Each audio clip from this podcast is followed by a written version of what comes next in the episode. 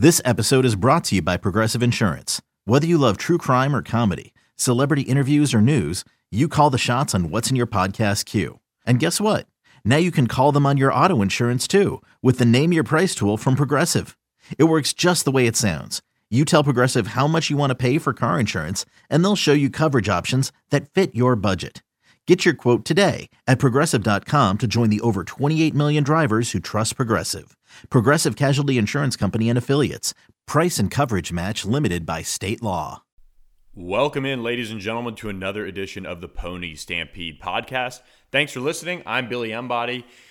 SMU lands in the college football playoff top 25 ranking for the first time in school history, coming in at number 25 overall in the college football playoff rankings that were, were released Tuesday night, uh, in between a couple of big time college basketball games, I might add, that were pretty enjoyable to watch. So, for you guys that that saw SMU come in at number 25, they come in right behind Navy at number 24, which I thought was certainly interesting. 22 is Boise State, number 21 Memphis, 20 Cincinnati, and then uh, just kind of rounding out your top four playoff teams right now number four, Penn State, number three, Alabama, number two, LSU, and number one, Ohio State.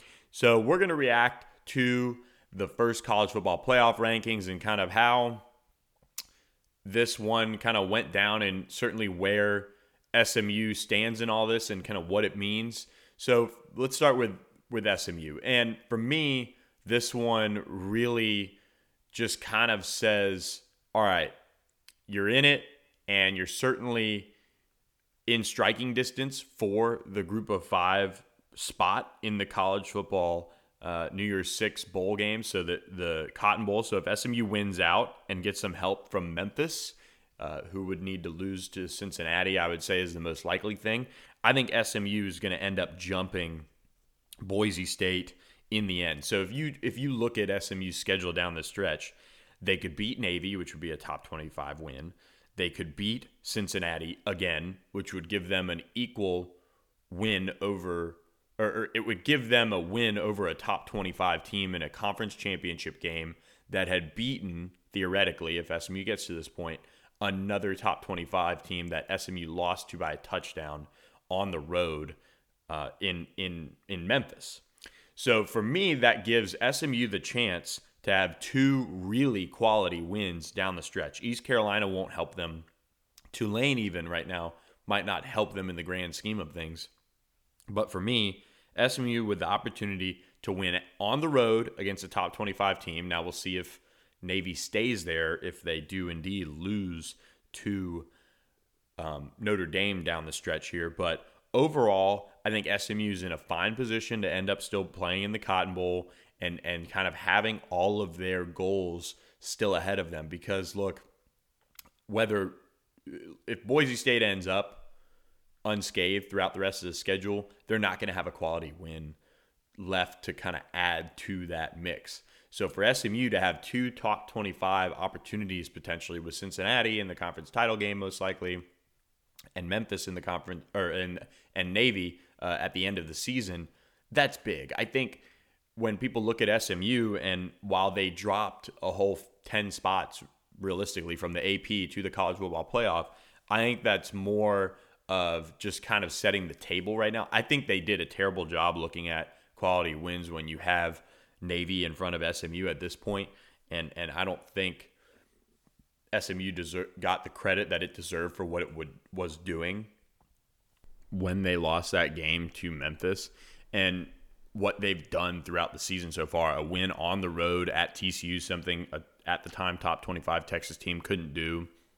And look, what how that win over TCU looks down the stretch, we'll kind of see how the Horned Frogs go. But if you look at what SMU has in front of it, it, it has a chance to beat a, a potential top 25 team in Navy, potential top 25 team in Cincinnati, all likelihood a top 25 team. And that would make them the AAC championship uh, you know the champion if if if they can win out and Memphis drops a game and that makes them as a logical pick for for the Cotton Bowl. I, I don't think Boise's schedule and and and strength of schedule is anything to write home about. Nothing really that they should get credit for. They beat a bad, bad, bad Florida State team that ended up firing their coach And so when you look at that and you look at SMU playing all FBS teams this year, uh, Arkansas State on the road to open the season, North Texas, who has been up and down but uh, has talent, and and just getting credit for doing some of the things that they've done throughout the year, attempt beating a Temple team that beat Memphis, doing those things, I, I think they'll they're in prime spot to rise back up the rankings if they're able to get some of these wins down the stretch and and win out and still rep the conference in the AAC title game, uh, and then in the in the Cotton Bowl and. Um, for me, my, my top six, just kind of looking at things, I think LSU should be number one, and I'm sure I'm going to get a ton of reaction on that one uh, from you guys. But look, three top 10, ten, three top 10 wins for LSU so far this year. Uh, teams that were ranked in the top 10 at the time. Texas has completely fallen off, but they've been dealt with a rash of injuries. I don't think they lose a TCU if they're at least at full health, which they were against LSU outside of the running back position when they played them early in the season. So I don't think that's that win is getting enough credit on the road in Austin. And then Ohio State, I think the only impressive win to me is is beating Wisconsin the way they did. I, I don't think a Nebraska win on the road is is that impressive with the way Nebraska's played this year. I, I don't think when you're Ohio State, a Cincinnati win is even that impressive to me, especially just kind of early on, you know, just being able to take care of business the way they did. Um, and there's just a certain level of athlete that is at an Ohio State, that's at an Alabama, an LSU, a Georgia, um, that for the most part, those teams like Cincinnati, SMU, Memphis, they're just not going to be able to compete. And I'm sorry, uh, that that's just the way it is. Top 25 teams or not, there's just a gap. And Clemson too, I forgot about them. But there's just a gap between the top five teams in the country, in my mind, especially the top you know four um, in my mind in my top four than the, the rest of the country. So um, I've got Alabama number three, Penn State at number four because of their resume, Clemson number five. I think they end up in the college football playoff though. Ohio State and Penn State still have to play each other. And then I've got Oregon at six. Their only loss is an Auburn game on the uh, on a neutral site, far away from home. Um, in the final minute, and, and from there they've been on a tear. They've got a great quarterback. I don't think that gets enough credit just how well Justin Herbert's playing. So um, for me, that's my top six. Uh, just for you guys to know, I, I, think Oklahoma can make a play back into the uh, into the conversation, even with as bad of a loss as it is to K State. Um, and and in, in that regard, so I, I think for SMU right now, they're they're fine. They're in a good spot. Were they a little disrespected? Yes. I don't think Navy should be ahead of them. I don't even think Boise should be ahead of them in a way. I think it should probably be 23 SMU, 24 Boise State, 25 Navy if you have them in the top 25 at all. So um, that's kind of where my head's at with the college football playoff. SMU looking ahead to, to Tulsa, they've or to uh, East Carolina, homecoming 11 a.m. Central on ESPN2, a chance to to just get back on track, to take care of business, be able to kind of handle your business and show that you know you're not going to let a, a, game like the one um, at Memphis beat you twice. That's the that's the big thing, and that's why I like the messaging for this SMU team so much is they've been able to to kind of put things behind them, whether it's been a win or whether it's a game like Memphis. This will be their first test to put a game behind them, and I think SMU is going to be just fine handling East Carolina. East Carolina's been playing better.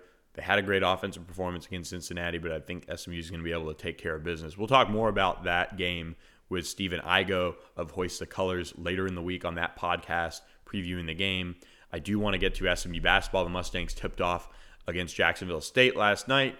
Uh, as you're listening to this, I'm recording Wednesday morning and got the win over the Gamecocks to start the season 1 and 0. I've got some takeaways from that. We're going to talk about that and a lot more on the other side of the break of the Pony Stampede podcast.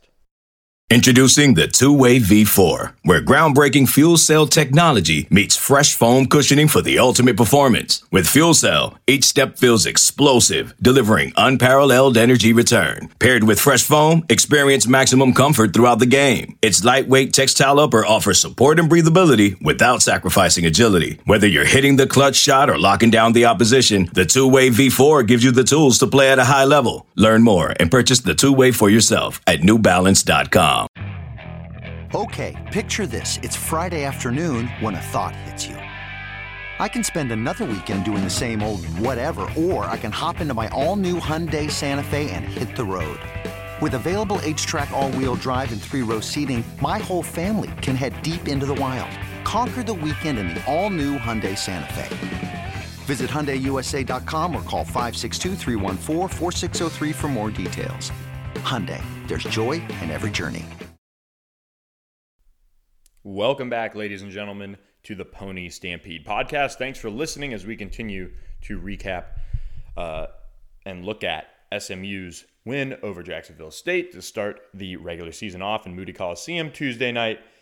Look, I think when you look at this win for SMU, a bunch of newcomers get action as Tyson Jolly makes his debut and is really, really impressive, especially on on the glass and, and what he was able to do on the offensive rebounding end and and just overall, I mean, he he was he was outstanding, I thought, and and kind of lived up to the fact that he was so highly touted coming out of the uh, coming out of the junior college ranks, and and SMU getting him as one of the top junior college signees in the in the country, and so that that was my main takeaway from it. I mean, look, when it, whenever you're not going to have Kendric Davis and and Darius McNeill eligible uh, right away, at least Tyson Jolly showed that he can at least produce, at least be a legitimate option to to step up and and kind of carry that load because he's going to need to. It's a, it's a team that when you watched last night in the 74-65 win for SMU, I don't think you you sat there and said, "Okay, all right, CJ White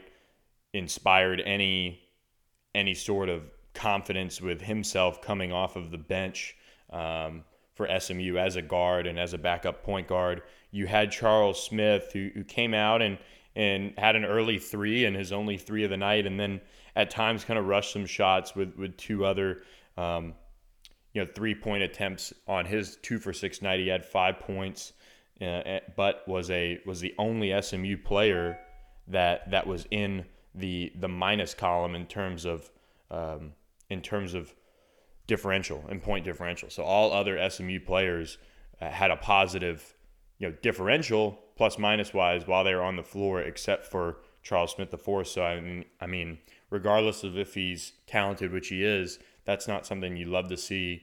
Um, and outside of Everett Ray and Tyson, uh, or uh, outside of Everett Ray, he was uh, last on the team in terms of minutes, which I thought was interesting. I, I think, look, when when C.J. White had, you know, went one for three overall, over two from three, he rushed a shot, rushed just rushed a shot but he also had three assists on the night.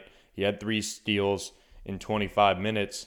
He was a plus six, but I think sometimes when you have an athlete like Charles Smith and, and you saw him fly in there for, for a rebound um, in, in his time there, um, I think he missed it actually, but but he did fly in there. I remember seeing him kind of come through the air because you could see that hair.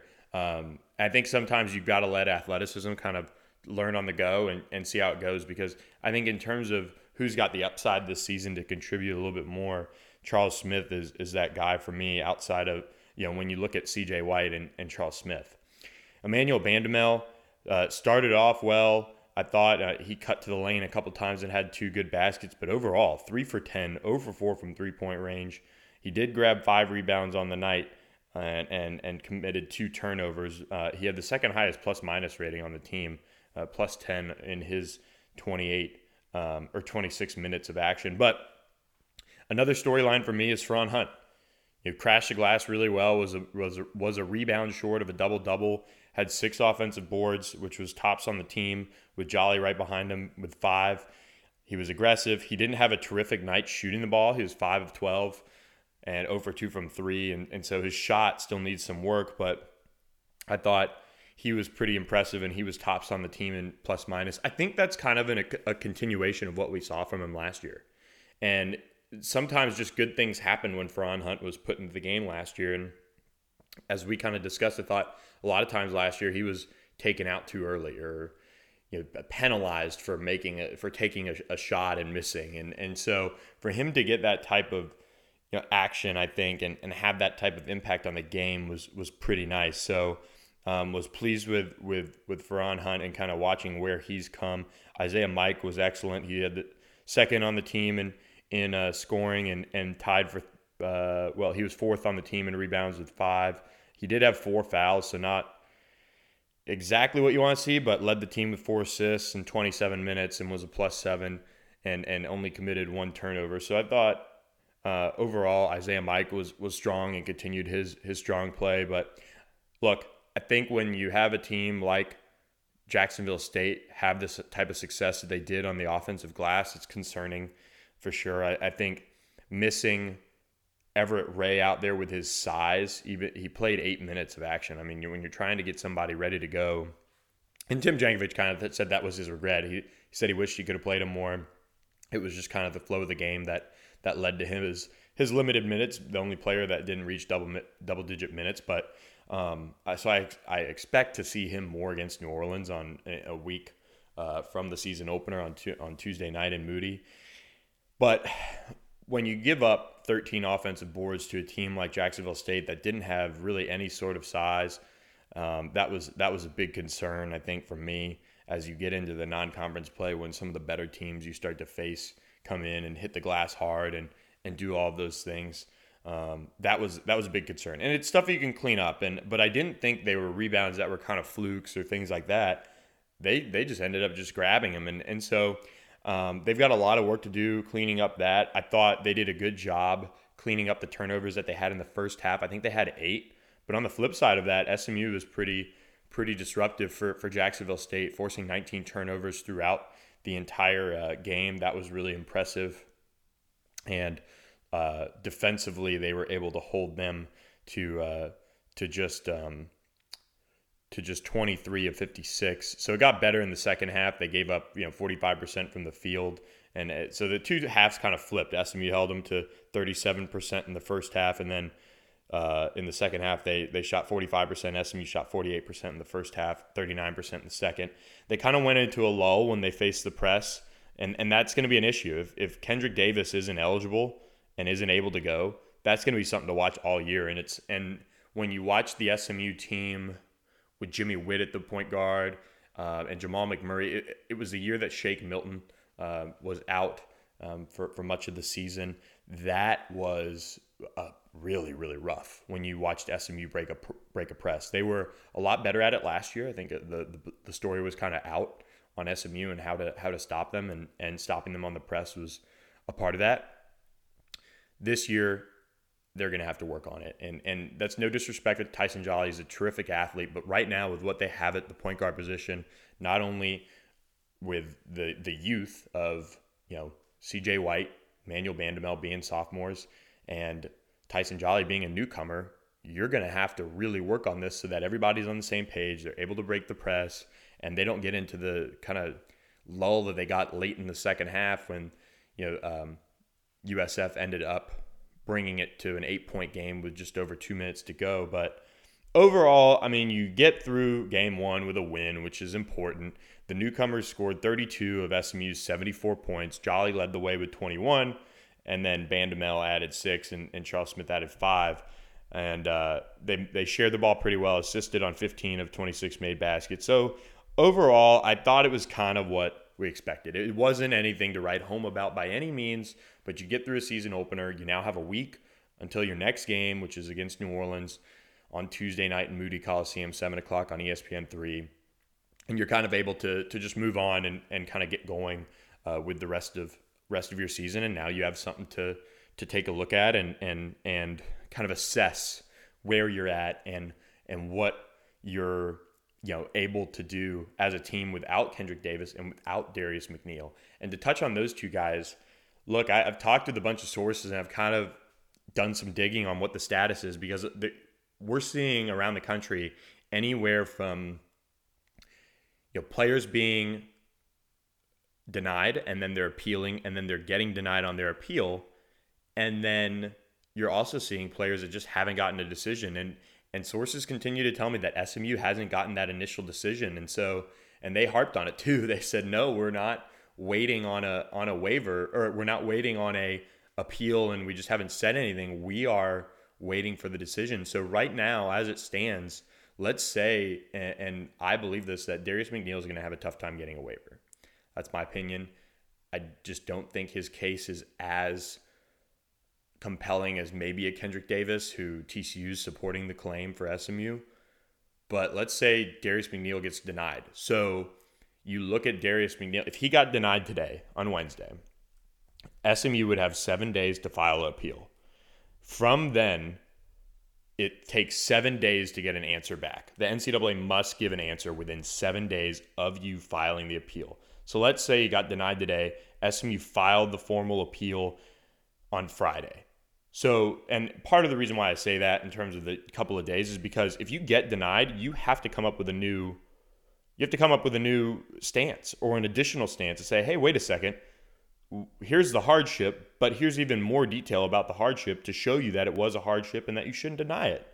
So if SMU gets denied on Wednesday, puts that together relatively quickly, submits it on Friday, then at the earliest or at the latest, he's looking like he'd be able to play. So if a week from Friday, he'd be able to play for Jackson State on the 16th. So that's another game that SMU could be without Darius McNeill for. Kendric Davis, on the other hand, he's got a slightly better chance, and, and SMU does feel confident that they like where they stand with Kendric Davis's waiver. And Tim Jankovich has gone on record saying he's confident on both of them. But I think the one that they really feel confident on is, is Kendric Davis, the TCU transfer. And uh, him being a point guard, a true point guard, distributor, quick, tough, defensive minded, and, and, and being able to run the show will help the press, will help Tyson Jolly move to the two that would be such a big addition. If you think about Kendric Davis and Tyson Jolly being your one-two combo after what you watched Friday night, or uh, not Friday night, uh, Tuesday night, you got to feel a lot better about SMU's offense um, and just kind of their defense overall and, and their tenacity on the court. And and you you're able to put those two side by side with Isaiah Mike and then Feron Hunt and Ethan Chargois out there. That's a pretty good starting five. Still don't feel good about the bench overall. Um, Want to see guys just produce a lot better in, in every kind of scenario for the most part that are that are coming off the bench. Feron Hunt and Tyson Jolly are kind of your guys that really produced um, in terms of guys that haven't produced in a in a SMU uniform at a real real high level to start. You've, you know what you've got with Isaiah Mike. You generally know what Ethan Chargois is, and he was kind of exactly what he is uh, in the season opener. But um, those are your kind of four guys right now and from there you don't i don't think you feel a ton of confidence in, in everyone else that's just kind of me talking out loud so if kendric davis was to get denied too that could be another game that you missed with the new orleans one and then if you think about it if they haven't gotten a decision as of tuesday if you kind of fast forward it a couple days and maybe they need more time to get kendric's you know um, appeal done because here's here's the thing guys and people would say, "Oh, why don't they file it right away?" This is your last chance. You got to make sure it's right. And if you've got denied on a case that you feel, you feel pretty strongly about, you're going to have to put more effort into it and finding even more compelling reasons to get them. People are going to say, well, why didn't they have it in the first place? Because nobody knows what the NCAA is exactly looking for in these scenarios. SMU has the support of TCU in this one for Kendric to be immediately eligible. They feel like they have a good case as to why he had to leave TCU.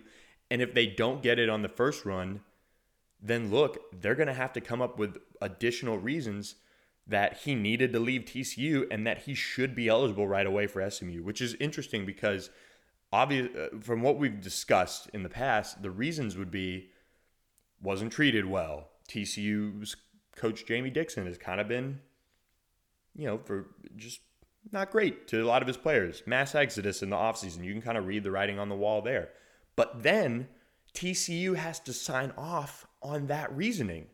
And an athletic department isn't going to sign off on another one saying, hey, your coach was terrible to this player. He ran him off. Thanks for supporting it, but will you guys say that he was terrible to him as well and ran him off? So that's kind of the deal with SMU's appeal. They'll have to get creative and find a reason if it does come to an appeal as to why Kendric Davis should be eligible. So it's kind of an interesting thing there. TCU has to sign off and be vetted on that reason to support the claim. So it'll be interesting to see kind of how it goes down. And and so realistically, I mean, as this thing kind of drags out, I mean, it could it could stretch into Monday against uh, when you go on the road at Evansville, and uh, I you know it all the way to November 18th. I mean, when you look at it, we sit on the sixth on the sixth right now. If you don't get word until the end of the week, then you submit your you know uh, your your appeal maybe early next week. Then they've got to have a decision in seven days. That puts you past um, both Jackson State and Evansville. So it's a kind of a pre- precarious situation for SMU to be in when it comes to these uh, waivers that they're requested. But look, guys, talked enough about that. We've beaten to death the waivers on the board. I did post some VIP tidbits on kind of some of the things I've heard around the country that, you know, with other colleges dealing with this. So if you haven't checked that out, I encourage you to check out a Pony Stampede subscription. Try free for seven days. Give us a shot because, look, you'll get our coverage through the East Carolina game and into uh, the game against uh, New Orleans on Tuesday night as well for the basketball side of things. But now also, and I want to remind you guys, CBS All Access is included in your Pony Stampede subscription. So for a $99 value that you used to have to pay separately for, it's now included in 24/7 sports subscri- subscriptions. 10,000 shows on demand. You can stream live TV whether it's your local CBS station or it's your you know CBS Sportsnet or what have you. SEC game of the week, NFL football, you can stream it with CBS All Access, which is now included in your Pony Stampede subscription. Try us free for seven days. Check out CBS All Access, check out our VIP tidbits, and see what you think. Then you can decide if you want to pay monthly or the annual. So, look, with that, guys, going to wrap up the podcast.